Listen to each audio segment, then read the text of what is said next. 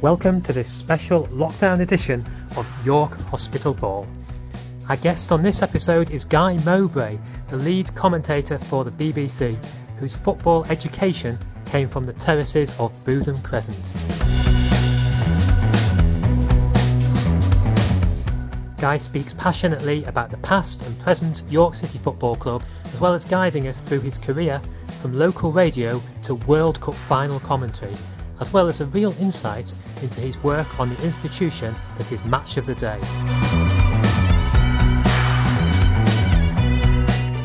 This podcast is a spin off for York Hospital Radio, who provide a service for those suffering in hospital and relies on sponsorship. If you enjoy the podcasts and you feel you could help the station, then please donate whatever you can, however big or small, to www.justgiving.com forward slash York Hospital Radio. www.justgiving.com forward slash York Hospital Radio. But without further ado, here is Guy Mowbray speaking exclusively to York Hospital Ball. Thanks, Guy, for joining us. First question really, really has to be: How are you faring in, in lockdown? As as well as can be expected, we've all got our health in the household, so that's the main thing. Yeah, going through different stages of it, from frustration to bewilderment, through to mild anxiety, through to sort of a strange sort of semi-euphoric feeling in sort of the second week when you sort of think, well, I'm on holiday, kind of.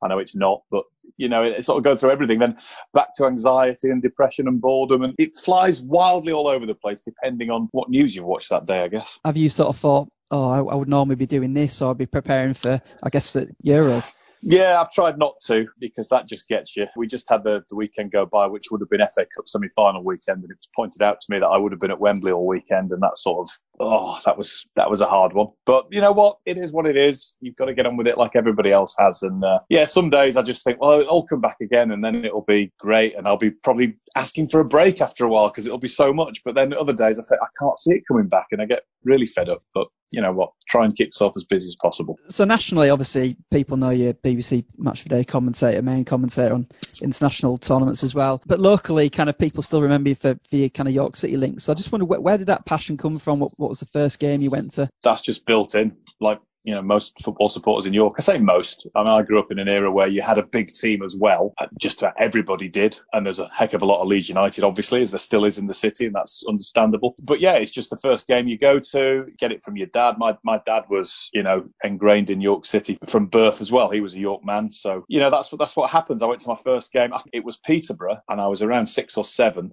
And all I remember is being behind the goal and that's and being a bit chilly. And that's kind of all I remember about it. I don't have any sort of fever pitch revelatory moment where you walk and see the green pitch and go, "Oh, this is wonderful." I, think that's a little bit romanticised for most people. Most people that go at a young age don't really remember much of it. I would suggest. I took my own daughter when she was four, and her only memories are of a Yorkie bar and some drinks and sweets. I think that's about it. I do remember though my eighth birthday, trying to get this right, and that was 1980, February the 16th, 1980. Uh, York won Portsmouth nil, and I do remember quite vividly a lot of that day. And I was taken by my dad with two or three friends, and we sat in the pop stand. And I remember a guy called Mellor was in goal for Portsmouth, who'd few years earlier played in the FA Cup final for Fulham in 1975. I remember that being pointed out to me, and he was he a shock of blonde hair, so he was an easily sort of memorable guy to see. I also remember that day because he was a, a friend of my dad's, and who knows, something may have crept into my subconscious the moment it happened. But I also remember that day meeting Malcolm Huntington, who had a long chat with my dad, and we we chatted away for quite a while. And obviously, I didn't talk to him, but you know, my dad said, "This is my boy," and he loves his football and all that. And who knows, that may have planted a seed way back. So, so I was looking at that game, and there was 2,509 there against Portsmouth, right, which, which is right. quite similar, I guess, to the sort of average attendance of kind of today, isn't Except it? Really? we were two divisions higher, but except we're two divisions higher. But but what was the the difference with the club back then to now? Because obviously that was 40, 40, years ago, wasn't it? it was... Well, I suppose I was I was only eight, so uh, I can't remember too much about it.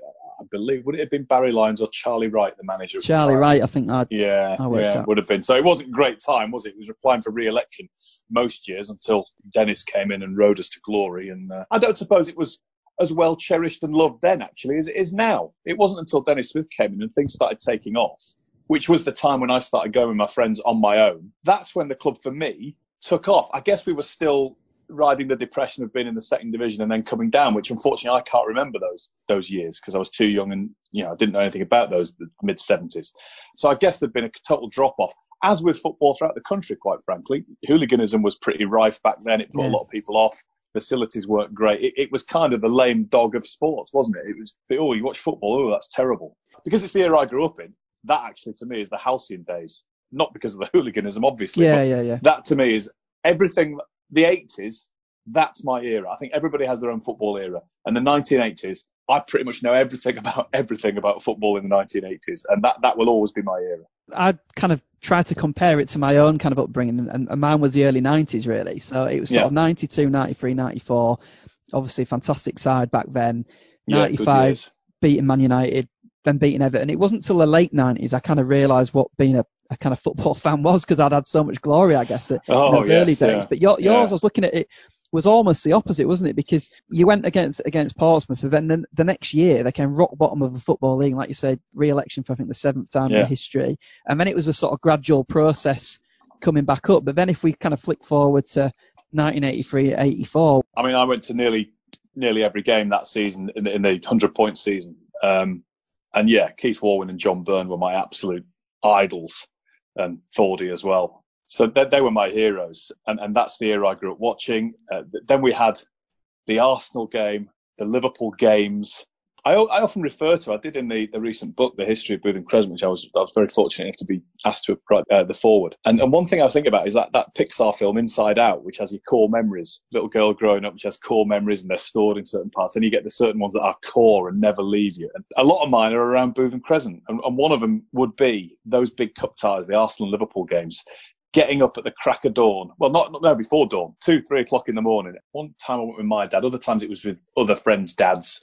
And we'd stand outside and we'd be queuing right around by the barracks on Burtonstone Lane and queuing up for tickets. The nine o'clock ticket office opened and we'd gradually snake round and by about 11, half 11, we'd have our tickets for the big game. And it was just the excitement of queuing was almost as good as the game itself because at, at that age, 11, 12, it was such a big thrill to be doing that.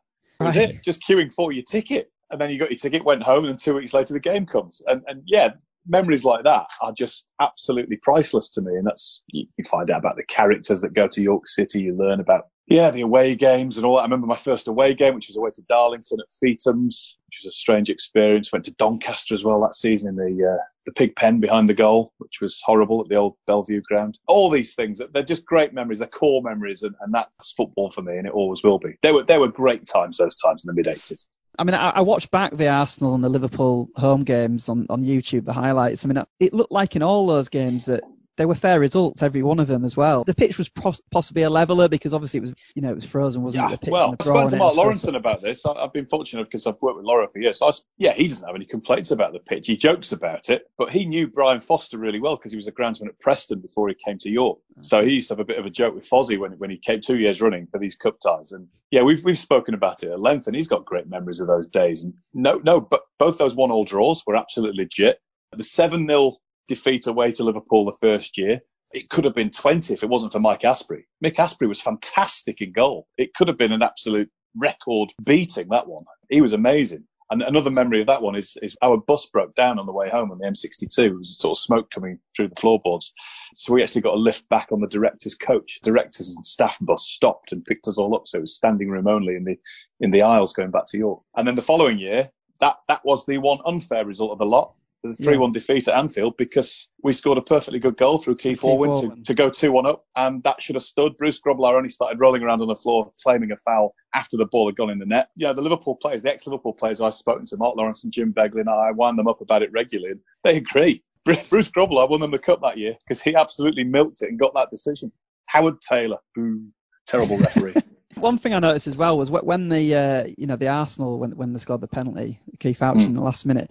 I mean, the crowd looks just like fits a burst, isn't it? I mean, oh, were, were, you in the Shippo that that day? No, no. Actually, I'm on there. That was my first ever appearance on Match of the Day. I was in the enclosure. I was standing behind the dugout. I was brushing snow off the top of the roof I was 12, I wasn't quite 13. Yeah, I, am on it. Penalty goes in. There must have been some sort of ridiculous notion of knowing what I was on about at that age because I'm there waving the players back to get on with the game. I sort of urging them back, get back into shape. Things kids do, thinking they know what they're talking about. So yeah, I'm, I'm on there just above the dugout. Yeah, they focused on it a few years ago on Football Focus actually because I was I was interviewing Ricky Sbragia, so they, they brought it up saying, well, you two have been in the same place before and all this. And crowd was amazing. Whenever I look at that, there's that leap, that together leap when the ball hits the net, and then the surge forward. Obviously, dangerous as heck nowadays. Yeah.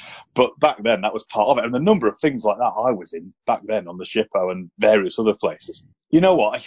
It's wrong to say it because it is dangerous, and we, you know we should all root for safe standing and all that in future and, and, and things like that. And there's a reason why all seater stadiums became a thing as well. But oh, I do feel sorry for football fans of today who didn't experience that at least once what a rush it was with your mates it. when a goal went in. Yeah, absolutely, absolutely. Yeah, well, that was it. I was thinking it, it did look just look like a wave of people kind of going forward. Oh, if, you, if, your knees went in a surge and you got underneath, you'd be in all sorts of trouble. Do you remember going over the bridge at the big games? Those seasons, those Arsenal Liverpool seasons and the, the, the 100 point season, I used to always get dropped off the far side on Wigginton Road and we used to walk, me and my mates would walk over the bridge, down the side of the hospital and over the bridge. Yeah. And some of those games, there was that many people going over the bridge at once, both before the game and after the game.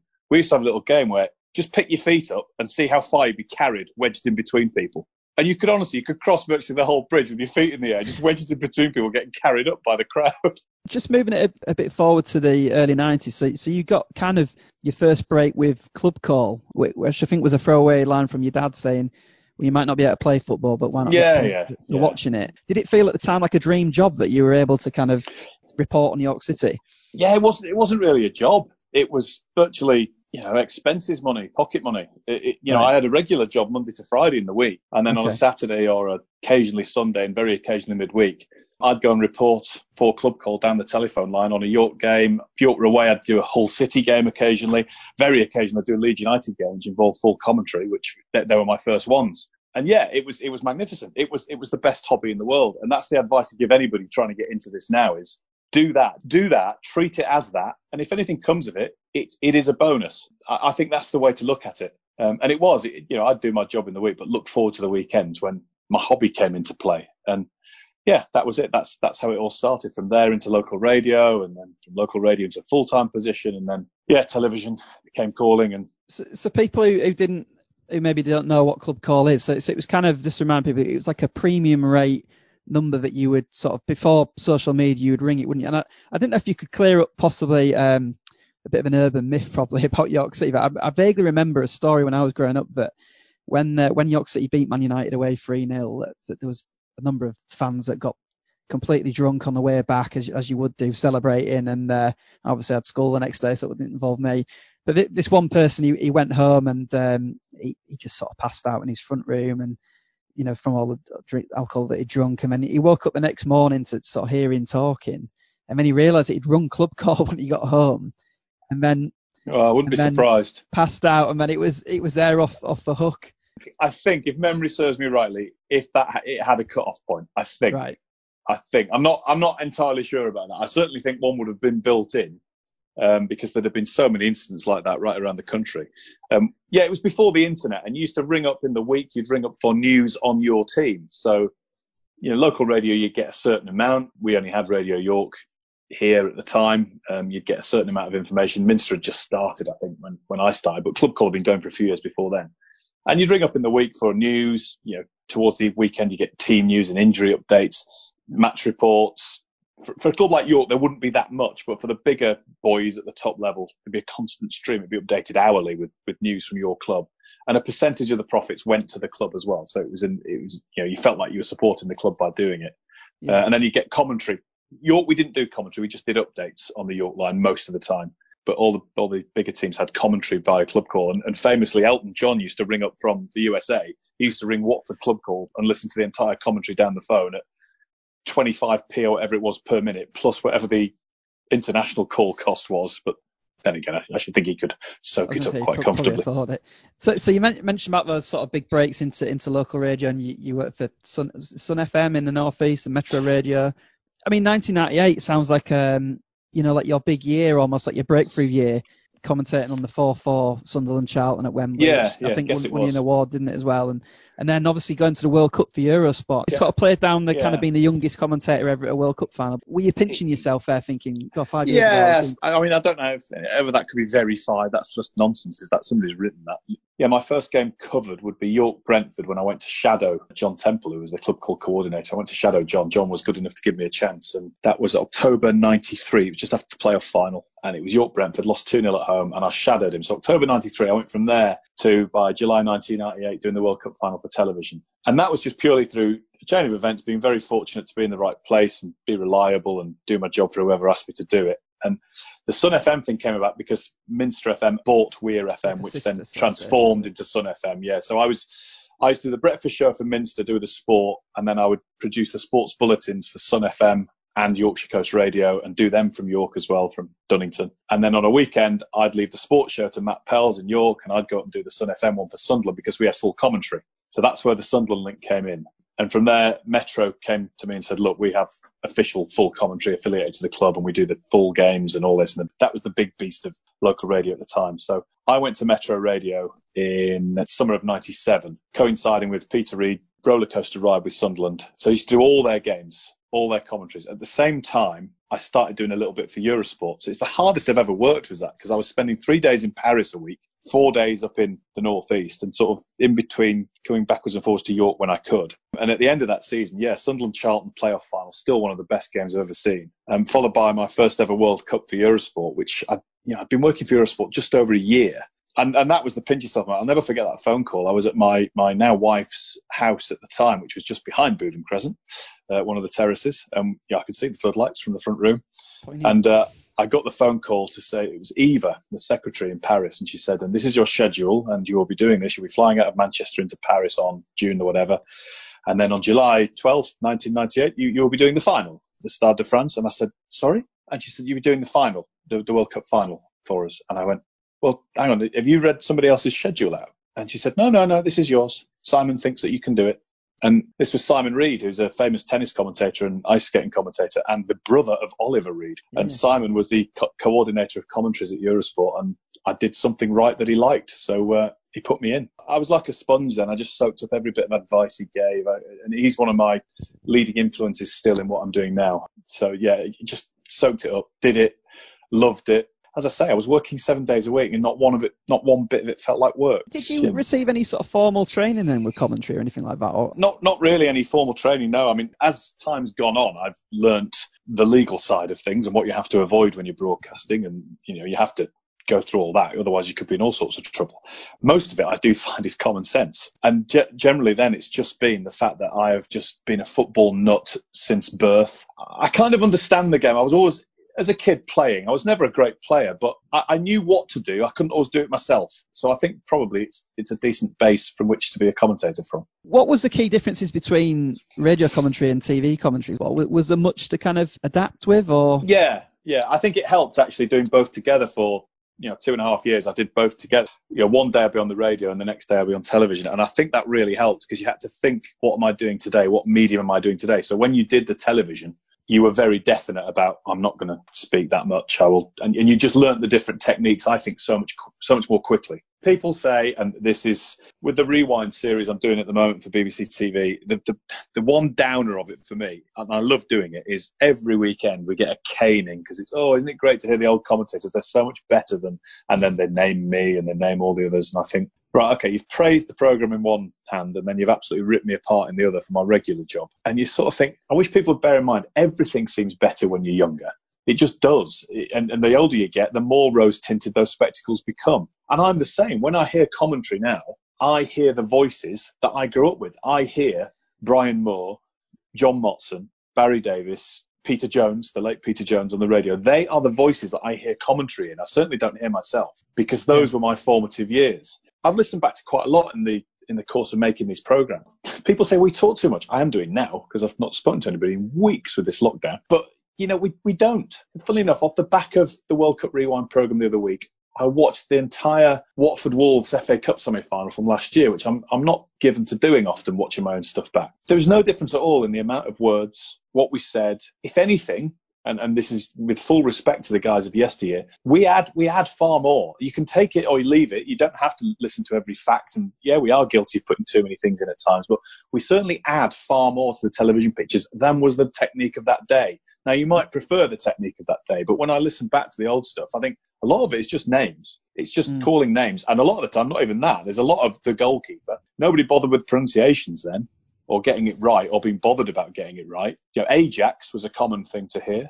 Every era is of its time, and you get what is the the way for that era. Got a lot more information now these days, haven't you? And so is the viewer. That's the key. That's the key point. You you've got to be knowledgeable. You know, you're treating the viewer with a bit of respect, and the viewer has a lot more information now at their fingertips. Well, quite literally at their fingertips than they ever used to. So I think we have a duty to to bear that in mind. The first World Cup I watched was '94. I knew a couple of the Brazil players, but I didn't really know their team. There was still a bit of mystery about them. Whereas oh, now, absolutely. I would I would know every player one to eleven. It's funny you've used that word mystery, and that's absolutely right. And this is also why these programs are going down so well. These rewind programs, and why I love doing them because it was better then. To me, it was better. That air of mystery, even hearing the commentary down a telephone line, it's better. I know it's not better, but in my head, it's better because it's romanticized. It it makes it feel like something that's just out of reach to you. Whereas, as we know now, we can watch in normal times a game of football every day from any corner of the globe. So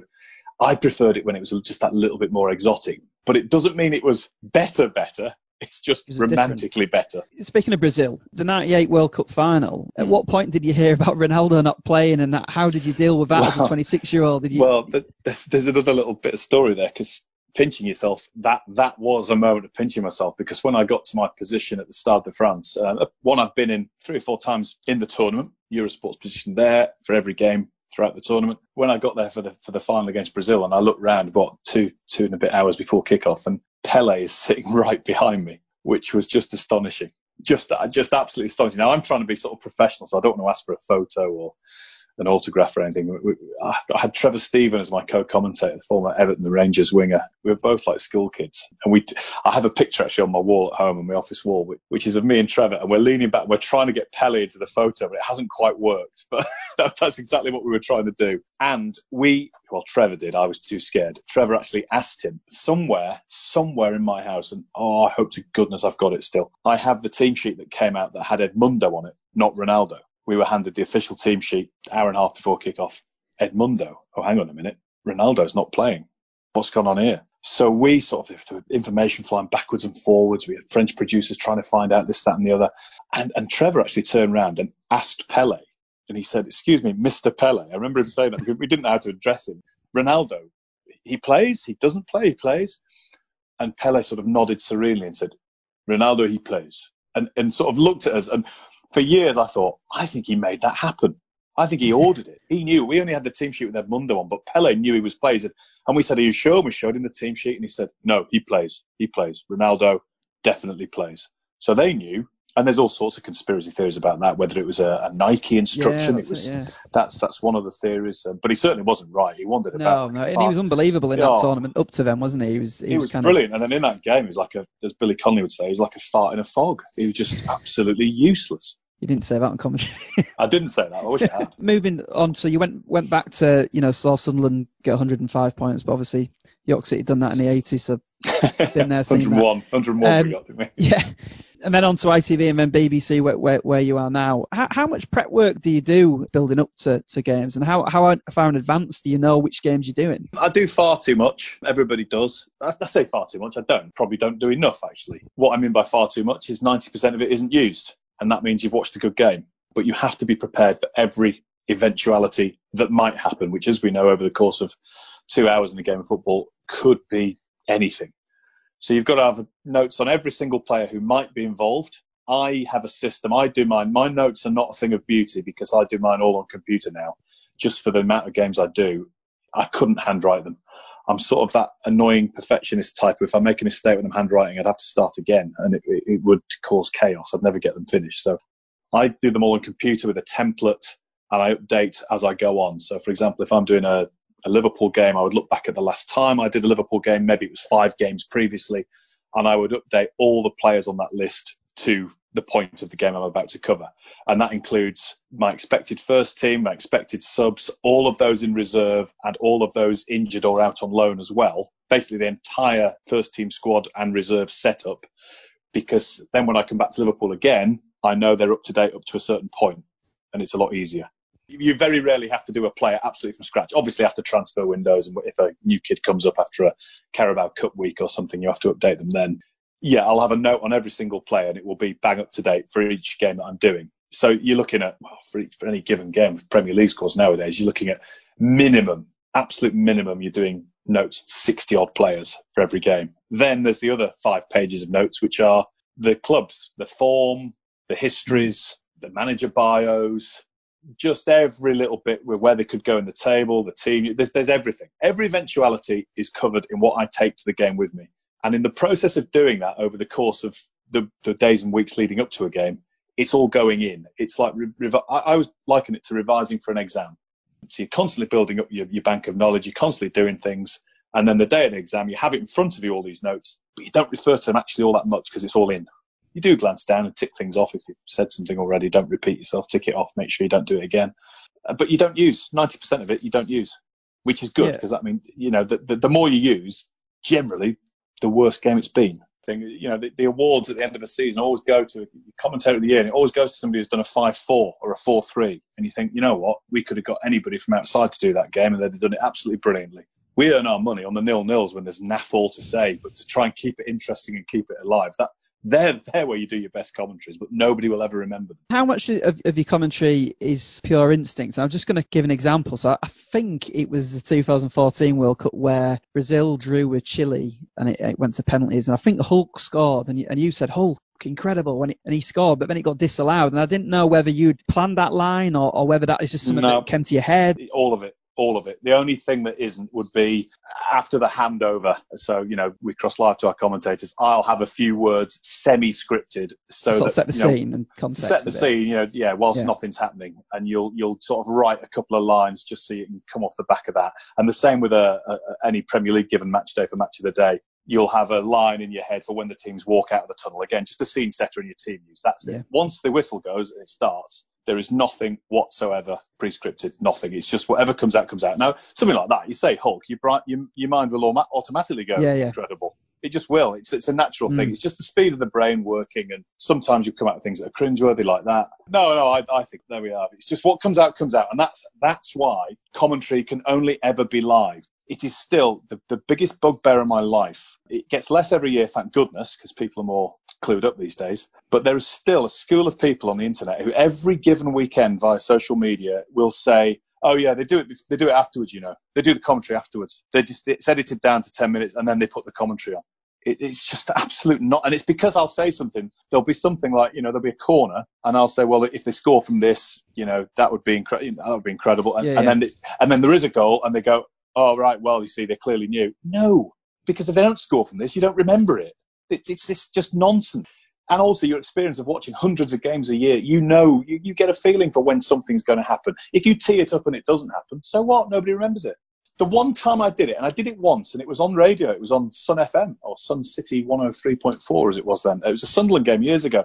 I remember driving to the game, and 1996 it would have been. And I remember thinking, if Craig Russell scores for Sunderland today, I'm going to say this. I can't remember what line it was, but I did do it and I stumbled over it and I made a mess of it and it made a complete pig's ear of the goal. So every commentary you hear on Match of the Day, I can absolutely 100% on my family's life guarantee you it is done live whilst the game is happening 99.999% of the time by a commentator who is inside the stadium and it is edited afterwards, and then you watch what has been edited down. Very, very, very occasionally, if a commentator, for example, cocks up on the goal scorer and gets the name wrong or misidentifies, a producer might say at half time or whatever it is, Can you give me a quick line to correct that? Because obviously it's going out at half 10 yeah, at night. Yeah. What would be the point of leaving it if you've done that? They give yeah. the commentator the choice. They do. They always would say. And I know, and I can only speak for those that I've talked to about this, but I know myself and Steve Wilson for two, I know others as well will do this as well. We have a little rule. We say we're not doing it. If we cock up, that's our fault. We're going to live with it. And hand on heart, in how many years have I done television commentary now? Since 1997. Hand on heart, I can say I have redone a goal less than three times in my life. And it will happen if you think about all the thousands of moments Yeah, of and minutes. But I've redone a goal, and I, I'm pretty certain I have never done it for Match of the Day, who I've been doing commentaries for since 2004. Again, you learn as you go along, and if a goal goes in and you're not quite sure who scored, don't gamble. Wait. You don't have to call it instantly. A lot of times when a goal goes in, it's best actually just to say nothing. Let the moment breathe for itself. Then you can go through it all in a minute when the I replay. Alan, Alan Green on Five Live used to almost say into the net every time a goal went in, didn't he? And so Yeah. giving some time I'm to, sure to work out I'm who sure it was. That live question might be to do with normally that you could watch any game in any country any any day of the week, can't you? And obviously a lot a lot of these TV companies presume won't be sending a commentator to a German No, there's there's a, there's a lot of the games that are overseas, which in the course of a season you will do from a studio, be it in Manchester or London or wherever the company's based. So, for example, you know when I'm doing a game for BT Sport in the Champions League, I will be 90% of the time I will do. I don't do. I'm not contracted to them. I do it on a freelance basis. So they have their own contracted guys doing your Man Cities and your Liverpool games. I will do kind of the best of the rest. So say Real Madrid v Juventus or something. I'll be doing the top overseas game. They won't send me for that. It would be prohibitive cost reasons and logistically Yeah, it'd just be a nightmare. And all, all networks around the world are like that. So if it's an overseas game and it's not one of your teams, your core teams playing, we will do it from the studio in England, which by the way is not as easy because then you do have to be you have to be a lot more vague because you're not quite sure at times of things that are happening off camera. do you ever get nervous commentating? I was looking at the, the sort of stats from the last from the World Cup and, and kind of against Sweden there was 19.9 million viewers watching it. Are you aware of that? You, does that make you more nervous? I'm I'm not. No, I, I don't. It doesn't matter to me if there's that many or ten people watching. It's not going to change how I do the job. I often joke about it and say, you know, especially on a Saturday for match of the day when I'm doing a game, I don't have a co-com with me then. So essentially, I'm talking to myself, which is the first sign of madness. So I'm looking forward to that. That's essentially what you're doing, or, or you're talking. You're talking to a viewer or one particular viewer, and that's it. it you don't think about it at all. You you honestly don't the bigger games, the live games, and, and even actually recorded games on a Saturday, you know, at, five to three, as the teams walk, as I'm about to start with my pickup line, as the teams are about to come out, many, many times I get a really dry mouth and have to take a bit of water and I'm sort of swallowing frantically. And, and I still do that pretty much every match. But it's excitement more than nerves, I would say. I'm, Yeah. I'm still fortunately in the position of being excited every single match that I go to. I, I genuinely, no matter where it is or what it is, I'm thinking, don't want to be anywhere else. And it's especially for match of the day, you never know where the best game's going to be. You know, a number of times the, the really big ones let you down and they aren't quite so good. So, you know, people sometimes say to me, it's a standing joke, you know, you'll turn up at, what did I do the other week? Oh, Newcastle Brighton or Newcastle Burnley, nil nil draw, you know, and you turn up and somebody will say when you get there, oh, what are you doing here? What have you done wrong? And you just say, we don't know where the best game's going to be. No idea. A, a classic example of that, this goes on to another topic, which is about the running order, which everybody's got an issue with. Believe me, I can again assure people there is not one element of favouritism, bias whatsoever in the match of the running order. Our main editor on Match of the Day isn't particularly even a football fan. He doesn't support any particular team. He supports Wales. He's more of a rugby man, but he knows his football. There is no bias whatsoever. Bigger teams will possibly generally be up there because they're more entertaining to watch and more people want to watch them. If you're at the bottom of the table, it's the same thing. If you're at the bottom of the table, you're more likely to be on further up the order because it's more it's more interesting. If you're in the middle, if you're a mid-table team, and you, Sunderland for years were a mid-table team, and I remember used to have arguments. You just go to Sunderland, I'd always get sticks saying, "Why are we always on last?" Said, Well, you know what? Every fan of every team says that, and you're not. And interestingly, if you're at the top challenging, or if you're at the bottom scrapping, you'd be on a lot further up. Because outside Sunderland, you're not that interesting right now to everybody. Everybody thinks the program's just for their team, and it's not. so But you mentioned about co-commentators. What is there any in particular that you prefer doing with, or, or that you've got a good rapport with? Yeah, you've got to know them. You've got to know them well enough, and you've got to be confident well enough. And, and I like the ones personally where it's quite clear they get on and are having a bit of a laugh. I mean, my all-time favourite that I've loved working with would be, be Lawro, be Mark Lawrenson. One because he was a sort of a bit of a hero as a kid growing up because of everything that he'd won, but also because he just genuinely just football to him is, is entertainment. He's quick-witted. He likes to laugh, and yeah, younger generation didn't like him, and I think that's why he started to be phased out a little bit by the BBC. But I love working with Lawro because when all's said and done, what's wrong with putting a bit of a joke in? It's a game of football. Let's have a bit of joke. I, you know, I go to my local and people used to say to me, "Oh, do you hear Lawro today? Lawro was on form today," and I loved it when he said that. And I think, yeah, why not? But whereas you're sort of very serious football, fantasy football numbers merchants get very upset with somebody putting humour into a game of football. They don't seem to like it at all. They, they actually get more stick than the commentator. It seems to be these days, and I think that's all pre-prejudiced on who they played for and who you don't like and who you do like. I think. Um, Could you just quickly share the story about Brian Robson at the '98 World Cup? Brian was different in that he he came to do it for Eurosport, and I was told initially in that phone call that I was doing the final with him. He, he did the last 16, I know that, and then he had to go back because Middlesbrough was starting pre-season training, and he was the manager of Middlesbrough at the time. And I remember we were all sort of sitting there going, "Well, did he not know when it went on till?" So sort of Brian suddenly had to go back and didn't do anymore. And he kind of didn't really. I, I always got the feeling he didn't really get commentary. It wasn't for him. He sort of he, less is more was definitely his mantra. He didn't really say a lot. There was a game in Marseille because I'd been with him in Paris and, and was was in the car and picked him up from the airport before the tournament started, day of the opening ceremony. I happened to be in the car. So when when I went, I went down to Marseille and I'd done a few games in the south. When he turned up to Marseille a week and a half later or so, he'd done all his commentaries with Archie Macpherson at the time. So when he met me, he was all, "How are you? How's it been going? Yeah, fine, mm. fine, fine, no problem." And we got to about ten minutes before kickoff, and he was still down talking to Terry Butcher, who was doing it for radio, and they were chatting away like old mates. So I had to rush down and say, "Brian, we're on in a minute." And he went, "Well, yeah, but where's Archie?" And I said, well, "I'm the commentator today, doing it with me." And he went, "Oh, right. Oh, I'm really sorry, mate. I, I thought you were the driver."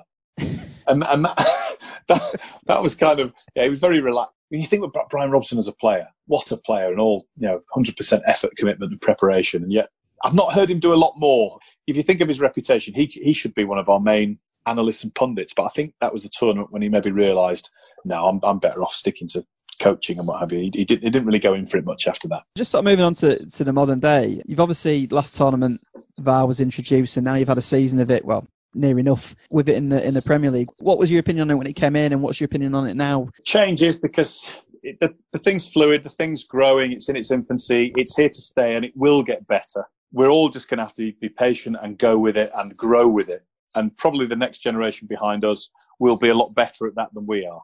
I was a big advocate of goal line technology, and that was mainly because of 2010. Lampard's shot five miles over the line, which would have been one of the great goals in English World Cup history as well. But so that made my mind about goal line technology, which has worked well. I was a little bit reticent about VAR. I thought it was a, a two footed jump when a simple step could have been made. And I still hold that view, actually. I think rather than giving it a name and saying what they will be looking at and having it all labeled and all written down and you know, there to follow. This will be it. We will not use it for this. We will use it for this. If it was purely, for example, the fourth official sitting either in a truck or up with us on, on the gantry with access to all the monitors and replays that come very quickly, as another pair of eyes to the referee and constant communication, I think that would work better personally. I think the flow would continue. You know, literally the referee, I didn't get a good view of that, did you? Yes. And I think you've got to give a penalty or penalty's right, but you've got to send him off as well. You know, it's still in the referee's mm. gift, but they work as a team anyway. You know, they regularly talk to their assistants. And, and I just believe that would be a better system. And fans wouldn't need to particularly go through this rigmarole because that, essentially that's all it is another pair of eyes. But then we have this process and it stops and we wait. I'll give you an example. I did a game at Burnley recently and the ball went out for a corner. A corner was given. It wasn't a corner. Quite clearly, wasn't a corner. Now, it won't be long before it happens when a goal is then scored from that corner. Now VAR can't rule it out. Once the corner's given, that's it. But why not? Why do we have got this list of it can only be used for this, this, this, and this? Why can't the guy with the monitor go quickly? No, not a corner, goal kick. Change that. Why can't we do that? But but but I, I honestly believe just another pair of eyes was the most important thing, rather than an all singing, all dancing system, which again alienates fans because they're waiting for decisions, they're poured over. It's just too scientific. That said, the genie's out the bottle now, so we are going to have to get used to it, and it will get better. I think there've been signs in recent weeks that it has been getting better. We saw Michael Oliver go to the monitor, would you believe, in one game. So they've been getting used to it just like we have. So it will get better. We're all going to have to get used to it. Because for players, I, I always feel sorry for them if they get a last minute winner it's going to come to a point where they don't know whether they can celebrate or not because we're nearly there. They need to, we're need to there. check. And would it be the same as a commentator? Sort of, you know, the joy of kind of, you know, say Aguero scoring in the last minute to win the title. Well, as, as, you can imagine, with that moment would have been totally different now. You know, we've talked about this a lot. I've talked to Martin Tyler and all my colleagues about it. We, we talk about nothing else, to be honest, on a match day quite a lot. Although, again, I've noticed in the last few weeks and months, it's just died down a little bit as we've got our heads around it. But we were talking about techniques in the early part of the season. Now, what do we do? Do we go full guns on a goal and then sound silly, or do we sort of hang on? And I think most of us came to the the idea, no, we just do it as we've always done it. It's an entirely natural reaction, an entirely natural reaction as you would do any other time. So, for example, I will go nuts on the goal, and maybe then if I see a replay, it might come into my head, oh, you know, that might be offside. That's the point to then start questioning it. Yeah. I, I, object to the offside ones more than anything because I just think that's not what the rule is there for. It's not for forensic analysis. And I know there's a whole load of people saying, no, offside is offside. And if it's proven, I just think the margin of error is so great. It's a fluid game. Goal line technology is one thing. The goal line doesn't move.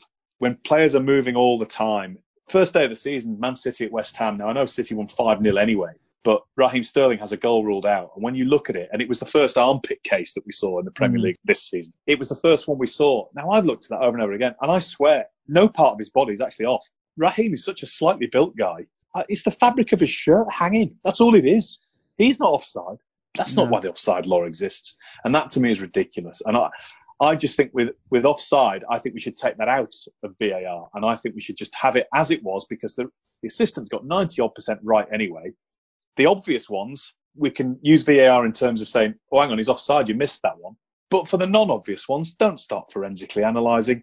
I've never heard a manager ever, ever, ever in the history of watching all the football I've watched quibble about one that was an armpit or a toe end. The obvious ones will be seen anyway because of all the cameras.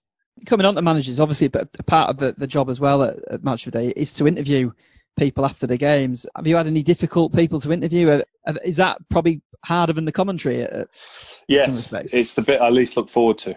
Quite honestly, I, I wanted to do commentary, and that's what I do. And, and interview wise, I've, I've got my own way of doing it, and I'd like to think I'm all right at it. I'm not the most forensic. I'm not Paxman. We sometimes get asked, why don't you be harder on them, etc. What you've got to bear in mind is where the soldiers out in the field, if you like. In the studio, they might go into it and really hammer them. We're out in the field. We've got to go again the next week. We have to maintain a working relationship with the club. Be as hard as you can, but also realise you've got to maintain a relationship. So you can't piss them off completely and not be welcome back.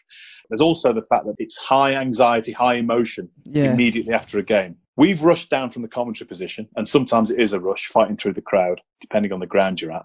We're then handed a microphone, and sometimes the manager's right there straight away, and you're getting your breath back, and you're thinking, "I'm just commentating the game. What happened? What happened? Which pitch shot?" You know, that that's mm. the high pressure point of the day, trying to remember it. And yeah, it can be very, very stressful on both parts. I've had difficulties with Pep in recent times, who is not the easiest. I'd like to think I've got a handle on what he's like as a guy now. We have, there's a bit of mutual respect there now, I think and hope. Uh, he asks me how my golf's going sometimes, so there must be. But yeah, he's not the easiest, especially because he's such a perfectionist. So when City lose, it's it's not not ideal. You know what not to ask him. You know how to ask things. I had a famous one with Louis van Gaal, which um, was probably my fault actually, because um, I had a, I'm afraid, a rather childish habit of every time he opened his mouth to speak, I just couldn't help but smirk and break into giggles because of the Dutch accent. It just made me laugh. I don't know why. Quite intimidating character, but I couldn't help it. So I had a stupid grin on my face half the time. I liked him actually.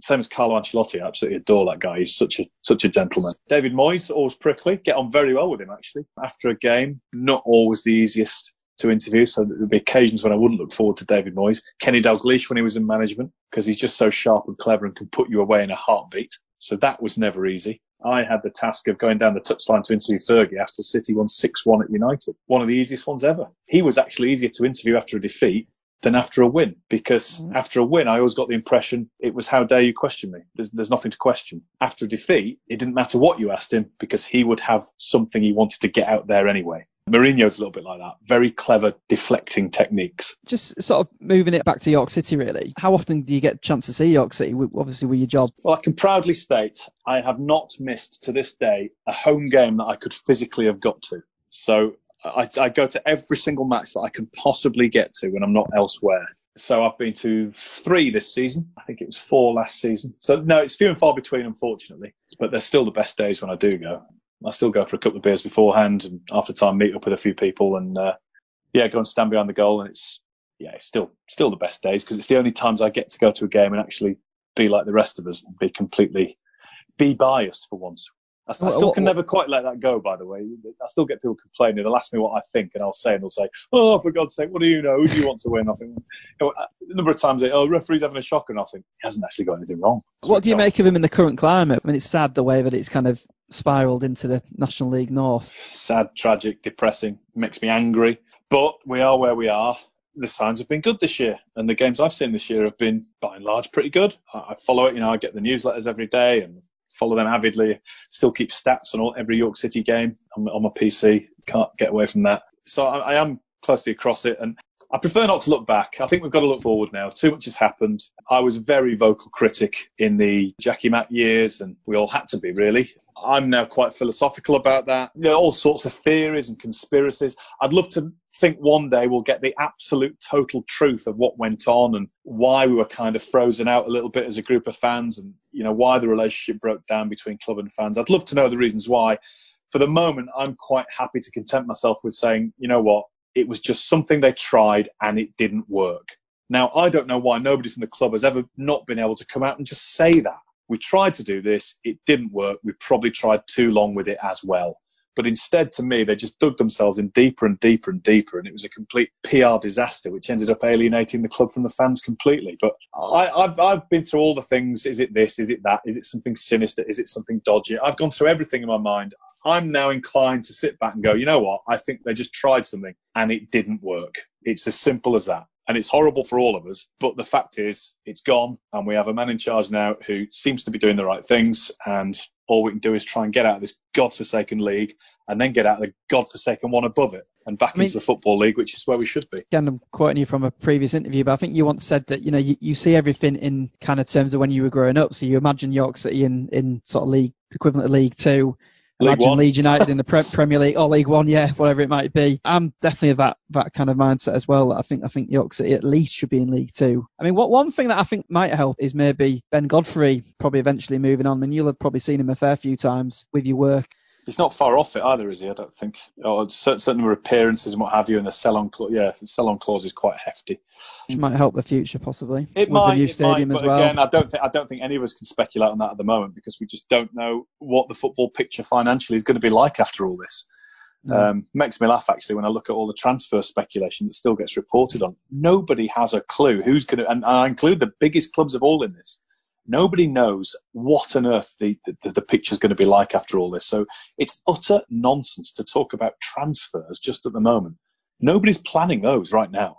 Not not one bit. It's not happening, especially not at York's level. It's it's uh, nobody knows what the picture is going to be like. All we have to hope is that there's a club to support when we come out of this, and that they continue in the direction that they've been going in over the last year or so.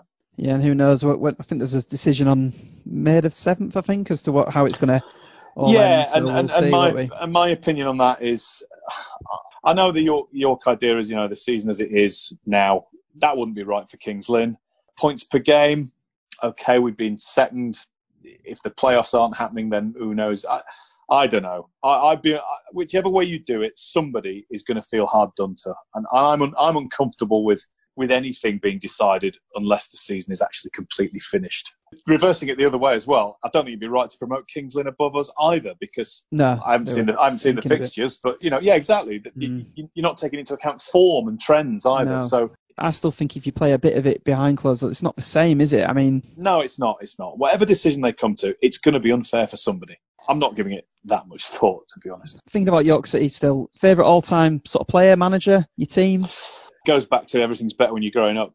It'd have to be big Keith Walwyn would be my favourite all-time player. But but you can I can never say Walwyn without Byrne. So it's those two together, and it, it, would have to be Dennis Smith as well, with a nod to John Ward and Alan Little, without a doubt, and to Gary Mills. Anybody who's brought success to the club, basically. Some of the best football ever was in the Gary Mills era. Although again, the sort of snobbery of me, I kept telling myself, yeah, but it's non-league, isn't it? So it's not. It's still not. Nothing mm. we've done to me. Nothing can ever be as good as pre 2004. Okay, we got to the playoffs under Nigel Worthington and what have you, and that was wonderful. But nothing. No, I know. I know it depends on the era, but I see people doing their greatest ever York teams. Well, nobody who's played for the club since 2004 can ever possibly be in any great team. To me, because they've not played at the right levels. Now it's all about the team of the 50s in the semi-final, the 70s in the second division, the 80s under Dennis, and the 90s under John Ward and Alan Little those are our four golden eras in, in my book. So I think any great teams, you'd have to be an amalgamation of all those four eras. I've, I've got favourites, obviously, over the years, and, and, and ones that I've got to know well as well. So ones that are my mates as well. So uh, that's that's really nice. And yeah, some some of them weren't remembered fondly as players, but they're still really good lads, and they're still a part of our history. Yes, I'm thinking about you, Paddy Atkinson. it wasn't as bad as we all made out, actually. By the way, it's just that he wasn't as good as Jinnah. With sort of commentary, do you still have sort of sort of ambitions with it? I mean, I guess like footballers have a relatively short career, don't it? But as a commentator, as long as you kind of your health's good, you, you can kind of go on for a long. As Martin Tyler's proven, I think he's sort of mid mid seventies now. So if I, I get the impression that you love major tournaments, and the more of them you can do, the, the yeah, better. I think is that's that, it. Is that fair? Yeah, I love my week to week bread and butter stuff, but the World Cups and European Championships are the, the, cherry on the top of the icing. They are they are just the best. Again, I, I, go back to working hard, and they are the hardest you'll ever work, but the most fun you'll ever have. And it's an absolute treat. I was really looking forward to this summer, and hopefully we'll get it next summer. In fact, it might be a bonus. We might get that followed by a World Cup the year after. Superb. They're the things I want to carry on doing as many of them as I possibly can. Yeah, when you read this stuff in the Daily Mail mainly, but other newspapers as well, it happens every time. They go. The BBC are sending an army of staff to the World Cup and it's your money and blah, blah, blah, blah, blah right, well, do they know what it takes to put on a major tournament on radio, online, on television, etc.? I can tell you now, I don't know what all of these people do at a tournament. What I do know, 100% true, is that not one of them will have a day off in the four, five, six weeks that they're there. The minute that they are not needed anymore, they're sent home. You don't stay on any freebies for an extra day or two. You are done once your work is done. And while you're there, you're working.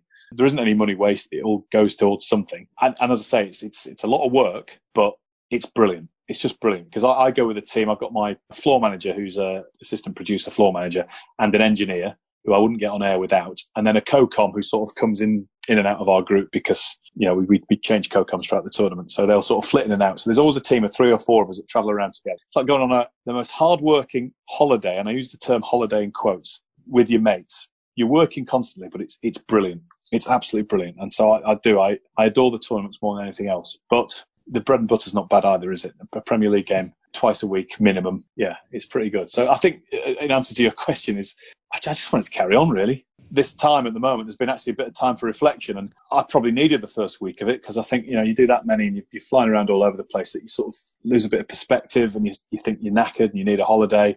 Well, I've had that break that I probably needed now, and it, it I was starting to question it before, thinking, do I want to go back to that? The abuse you get on social media, the, the scrutiny you get, you can't relax, you're constantly under stress. Do I want to go back to that? Well, I'll tell you what, after a few weeks of not doing it, I, I think I've made my mind up. Absolutely, definitely, and I can't wait. Well, when, all, when all's well and everybody's well, then hopefully we can get a bit of football on and that can bring a smile to people's faces. Do, do you have a love hate relationship with social media? Yeah, yeah, I hate it. I hate is that it. is that because people just just ask you stupid stuff? I, I hate it purely because that's just my character. I, I understand it's really good and kind of feel an obligation to be on, on Twitter, which is all I really bother with. And I feel an obligation because it, it's just the way of the industry. If you're not on it, you kind of, you know, you might miss out on opportunities and all sorts. So I feel as if you have to be on it. But I say I hate it, and I do hate it because I'm afraid I'm one of those people that focuses on the one idiot or the one negative rather than all the positive stuff and it's really positive most of the time. You engage with people, but then there'll just be one, and I can't leave it alone. I had a guy this weekend.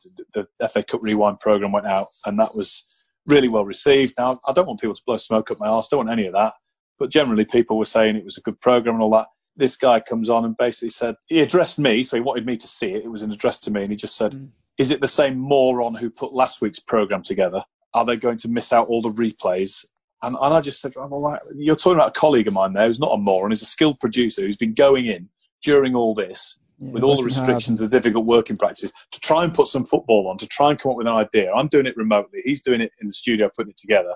And I just objected to him being called a moron, and I and I, I couldn't, I just couldn't leave it alone. I, you know, nobody else had complained about it, not one person. And then when I pointed out, you know, the replays aren't the re- we're putting on great games. That's it. And he went, well, I don't want to see people talking in a pub beforehand. I want to see the game. Go on YouTube then. This is a packaged program where we, we look at the build up to the game with the old footage, which, by the way, a lot of people like more than the actual games. Yeah, well, I watched the Crystal Palace Liverpool one. I'd never seen it before. It was just, just before my era. It was great. The interviews with Steve Coppell in his in his leather jacket and his, you know, you don't see managers dressed like that. It's, it's kind of a piece of history, not just the game, but all the build up around it is a piece of history. So that's why we've packaged them like we have. Well, this guy didn't want it. He wanted to see just goals and how dare we put it on and offend him so much. And and that was it for all the hundreds of positive comments. That was it. That was the one thing I took away from the weekend. And so I have a problem with social media, but it's my problem. It's my fault, and I've got and I've got to get over it. But I won't ever. Best player you've ever commentated on live? Zinedine Zidane. without a doubt. That comes back to 98 and all the way through that World Cup and the years that followed. I'm, I'm lucky enough to have seen them all in my era. And obviously, I've seen Ronaldo many times and Messi many times. Those two are head and shoulders above anybody else in this generation. Different sorts of players. I don't think you can split them personally. I think they're different sorts of players entirely. I've seen Messi have one good game for Argentina, and I've never actually in the flesh in the stadium seen him have that many amazing games that he does week in week out for Barcelona. So I, that's why I would put Zidane above him because he just had more of a profound impact on me. He did things that at the time I'd only ever seen done on a games console. Can't find it at the moment. Somebody was asking after it the other day actually, but there was a there was a film made in the 2000s and it was just Zidane, and there's just a camera on him during a Champions League game, and it just focused on him with different angles and soundtrack to music, and it was it was beautiful. It was it, it was what I would consider art. It was a ballet, and he he was just he was just magic. Let's finish on that, guy. Thank you so much for your time. I'm sure people listening in the hospital will, will really enjoy your thoughts and insights, and hopefully we'll we'll see some football sometime soon. Yeah, cheers, Dan. Just everybody stay safe. If you're in there, get well as best you can, and uh, hopefully we'll all uh, we'll all get out of this. Thanks for listening. Hope you enjoyed that. And if you do enjoy the podcast and you do feel that you're able to donate, even if it's just a small amount, then please do. It's justgiving.com forward slash York Hospital Radio. Just to finish off, I, I thought it was interesting that Guy was mentioning there towards the end of the interview about social media and his kind of irritations with certain people on there trying to goad him. And, and I noticed a similar thing happen on Saturday night just after the sort of rewind series were happening again. And someone said, you know, no offence, but, and kind of proceeded to accuse Guy of being arrogant or smug. And just think anyone who starts a sentence with no offence, but is someone who probably needs to take a bit of a look at themselves. And, you know, just seems some sort of uh, staunch defensive Guy, he's given up his time there for a charity radio station. And, you know, I'm really grateful for him for doing that. And also, you know, off air, after the interview, we chatted for ages about York City and, and football in general, and at no point ever did I think he came across as smug or arrogant. I take people as I find them, and if anything, I think he come across as the opposite. So anyway, I thought I'd have to get that little rant off my chest before uh, before finishing up. So all that's left to say really is to, you know, like I say, keep supporting the podcast if you can. Stay safe. Hope everyone's well, and hopefully the York City community will come together again sometime soon.